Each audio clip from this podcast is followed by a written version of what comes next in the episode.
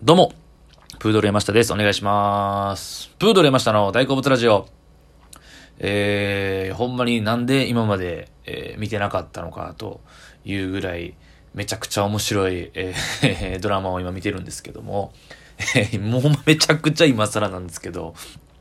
タイガードラゴンを 見れます。えー、TVer で、えー配信始まったんですよね。で、多分おそらくなんですけど、えー、長瀬くんですね、TOKIO の、えー、長瀬智也さんが、えー、まあ3月いっぱいで、えー、多分引退ってことなのかなまあ、TOKIO を、えー、辞めはるんですよね。で、まあ、えー事務所も多分、ジャニーズ事務所も退所されて、裏方みたいな感じで、まあ、えー、プロデュース的な感じで回らはるんですね。で、TOKIO 自身も多分3人になって、まあ、その、まあ、ちょっと独立みたいな感じになって、まあ、って感じで、まあ、多分ラストスパート的な感じなんですよね。で、ドラマが、えー始まったんですね。俺の家の話みたいな。があるので、多分おそらく、その流れで TVer で結構今、長瀬さん主演のドラマが、ね、まあ、それこそ池袋ウエストゲートパークも今、配信されてますし、タイガードラゴン、ドラゴンも配信されてるんですけど。で、えー正直その、えー池袋ウエストゲートパークは見ま、見たことがあるんですよ。ただですよ、えーこれもリアルタイムでは見てないんですよね。2000年か2001年のドラマなんですよね。えー IWGP が。おそらく小学生とかで見てないんですよ。で、多分僕、えー大学がちょっと後になってから、えー見ました。えーどう、あの、まあ、アップされてるやつで 見たんですけど、はい。えーそれで、えー見て、で、タイガードラゴンももちろんすごい存在は知ってたんですけど、これ2005年のドラマなんですよね。TBS 系列の。まあ、この当時だから、えー池袋ウエストゲートバーぐらいからかな。この、TOKIO 長瀬と、工藤官九郎みたいなこの組み合わせで結構ヒット飛ばしてて、これも多分めちゃくちゃ大人気ですね。落語ブームちょっとプチブーム起こしたぐらいの。なんですけど僕は見てなくて、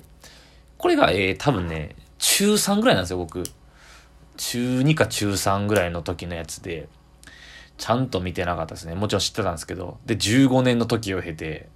見ました。マジで、なんで見てなかったんやっていうぐらいめちゃくちゃおもろいっすね、これ。も うだから、もちろんタイガードドラゴンのこと知ってる人からしたら、いや今更何言うてんねんって話を僕はしてると思うし、多分します。このラジオで。ほんまに、なんで見てなかったよなっていう、思いますね。もう面白いっていうポイントとか魅力がたくさんあるドラマなんですけども、まあ一応見たことない人のために説明しますと。えータイガードラゴンっていうドラマがですね、長瀬さん主演で、えーあのー落語の、をテーマにしたドラマなんですよね。まあ、ここまでは僕ももちろん知ってたんですけども、あと、まあ別情報で言えば、あの、星野源さん。源さんが、もう多分めちゃくちゃ最初の20だから4か5ぐらいの時ですよね。で、ちょい役というか、えー、あの、落語のね、あの、弟子っ子の一人でそ出演してはるんですけども、まあそんなんもあったりとかっていうぐらいのレベルしか知らなくて、まあ落語と、えー、まあ落語さ、落語ぐらいのことしか知らなかったんですよ。むっちゃ恥ずかしいですけど。で、えー、どういう話かというと、えー、長瀬くんが、えっ、と、トラジっていう名前のヤクザなんですよね。で、ヤクザの、えー、ちょっと若頭じゃないけど、ちょっとこう、構成員みたいな感じなんですけども、新宿、新宿なんちょ、なんとか会みたいな とこの、えー、薬剤。で、で、えー、ある、その、借金の取り立てとかも毎日してるんですけども、借金の取り立てで、えー、ある、ある男の人で借金取り立て行くんですよ。で、この人が、えー、西田敏行さんなんですよね。えー、この人が落語家なんですよね。えー、小、林家亭どん兵衛っていう。はい。で、この人に取り立て行くんですけど、まあ、とあることからこの人の落語を見て、めちゃくちゃ感動するんですよね。衝撃を受けるんですよね。俺も落語やりたい。やらせてくれよみたいな感じで。もうちょっと見てたらちょっと喋り方映るんですけど。で、やらせてくれよみたいな感じで、俺めちゃくちゃ感動したみたいな。で、まあ、壮絶な生い立ちで両親がいなくてみたいな。で、笑、笑うこととか、で、人を笑わせることが苦手なんですよね。その、面白い話ができんっていうのがすごいコンプレックスで。で、むちゃくちゃ面白い話を見た、その、落語家さん、どん兵衛さんにすごい尊敬の念というか、感動して、弟子入りさせてくれって言って、ヤクザが取り立ててる相手に弟子入りするところから始まるっていう話なんですよね。で、えーそのお金取り立てっていうのが、えーその、えー暴力、えーそのヤクザの、その組の組長が、えー鶴瓶さん師匠なんですけど、鶴瓶さんが貸してる400万を、月10万ずつ返せと。ただ、その返すのが、返すでほしい、返せっていう気も言い分と、ただ落語を教えてほしいっていうのがあるんで、ある契約を結ぶんですね。えー、落語の古典落語の演目、えー、一つ教えてくれたら、10万俺が払うと。授業料として。で、その10万を、えー、俺に、俺らの組に返せみたいな。ってことを最初に結ぶんですよね。だからそこが、その設定とかがめっちゃ面白いなというか、あのー、そうなんですよ。で、みんながね、こう、まあ、工藤勘九郎ワールドというか、憎めないキャラクターでめちゃくちゃもう愛らしいというか、面白い人ばっかりなんですけど、まあ、おしお芝居、芸達者の人たくさん出てて。そう。だからほんまに、えー、おなじみといっては、まあ、このぐらいからおなじみになってきたのかわかんないですけど、2005年ぐらいから安倍貞夫さんとかも出てますし、そうですね、西田敏行さんとか、えー、もうほんまに、えー、いろんな、そう、で、だから、えー、で、オンで、あ、そうそう、オンで、その、主人公がその、まあ、長瀬くんなんですけど、えーと、ヤクザで落語で弟子入りするんですけども、えー、その、ヤクザの、その、じゃじゃえー、落語のね、えー、そう、西田敏行、どん兵衛さんに二人の息子がいるんですね。それが長男の安倍貞夫さんなんですよ。えー、ドンタかな？で、その、次男が実はおったんですけど、次男が落語を昔やったけど破門されて出て行ってるんですよね。家出してるんですよね。で、これで、この家出してて、今、えー、アパレルの店をやってるっていうのが、V6 の岡田くんなんですよ。えー、岡田くん。これが、えー、竜、竜二っていうのかな？リュウジ、そう。なので、この竜と、えー、トラジのトラでタイガーのドラゴンなんですけど、このリュウジは、めちゃくちゃ、えー、落語の才能があったにもかかわらず、まあ、ちょっととあることから嫌になって逃げ出して、好きなことをやるっつって、店を、裏腹で店をやってるんですけど、その服も全然売れない、ダサい、めちゃくちゃダサいみたいな。そう。っていう感じなんですよね。まあ、この人間模様とかすごい面白いんですけども、まあ、何が一番おもろいか。まあ、そのいうね、あの、まあ、2005年なんで、えー、まあ、当時、この辺の人らが旬やったやろな、みたいな、えー、とか、もありますしね。まあ、あとめちゃくちゃすごい女優さんばっか、女優とか俳優さんばっかなんですよね。まあ、だから、まあ、岡田君も出てるし、塚本隆さんもね、ヤクザの、えー、えー、古文でね、あの、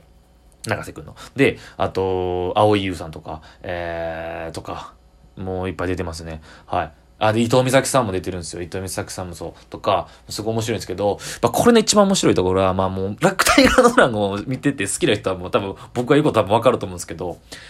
あの、古典落語が、まあ、毎回、えー、演目が出てくるんですよね。で、この古典落語の話と、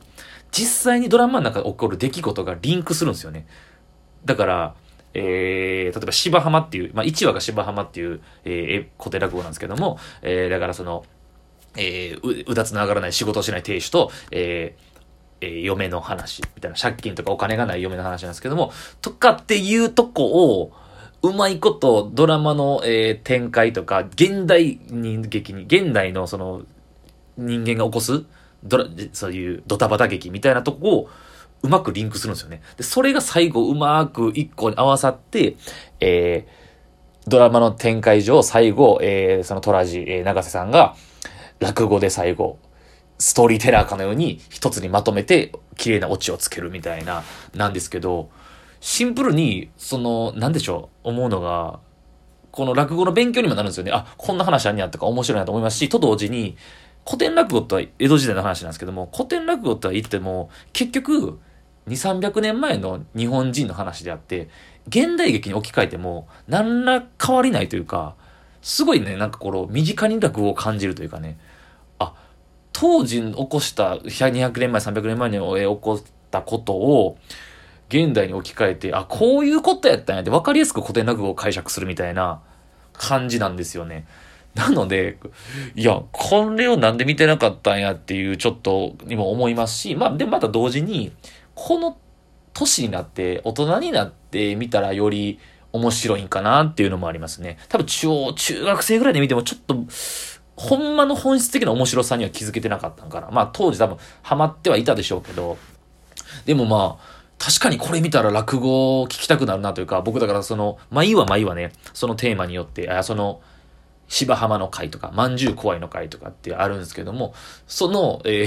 話がどんな話だったんかなというか、あらすじとかいきさつを毎回終わるたびに調べて、あ、なるほどな、みたいなとか、思いますね。だから、まあ、落語、今シンプルに落語ちょっと聞きたくなってるなっていう、えー、15、6年後にそういう現象に陥ってるんですけど、タイガーのドラゴン放送してから。いや、なんで、まあでもまあ、その、今これ喋ってんのわかると思うんですけど、まあ途中なんで僕、まあそう、実は3話までしか見てないんですよ、まだ。はい。なので、全11話あるのかな。はい。で、TVer で、見れてたんですけど、CM とか入るんで、まあ、せっかく、あの、パラビに僕せっかく入ってるんで、パラビで見てます。はい。えー、TBS のドラマ見放題なんでね、めっちゃ面白いですね。いや、すごい。マジですごいっすわ。ほんまに。で、その、現代のドラマの中で起きてるストーリーも同時進行で2個ぐらいなんですよ。で、その2個のストーリーが、まんじゅう怖いの回がすごい、めちゃくちゃ綺麗に繋がって、2個の同時並行で繋がってるストーリーが最後1個にそれがまとまって、それがまんじゅう怖い、現代版まんじゅう怖い身になっちゃうっていう、そう、安倍貞夫さんのね、ドンタのストーリーと、えー、結婚式のえー、若頭の結婚式のストーリーってで、その第2話に出てきた、まあこれ余談なんですけど、第2話に出てきた結婚相手の18歳の女の子が、えー、今めっちゃ活躍してる松本まりかさんっていう、ちょっとセクシー、セクシーな声出さはる人、あの人のめちゃくちゃブレイクしはる前のやつやったって、今調べて出てきましたね。みたいなこととか。いや、めちゃくちゃおもろい。まああと、岡田くんむっちゃかっこいいし、めちゃくちゃむちゃくちゃシンプルにかっこいいし、まあ、長瀬くんがすごいっすね、やっぱ。長瀬くんのあの、やっぱこの工藤官九郎のコミカルな世界観にバチッとハマる。演技がめちゃくちゃ、演技は、うまいとかじゃない、こうなんかキャラクターを演じるあの、長瀬の、長瀬くんの喋り方みたいなのが、むちゃくちゃハマってますね。もうめちゃくちゃ今更なんですけど、本当に。タイガードラゴンめっちゃおもろいなっていう話でした。はい。落語めっちゃ聞こうと思います。はい。ありがとうございました。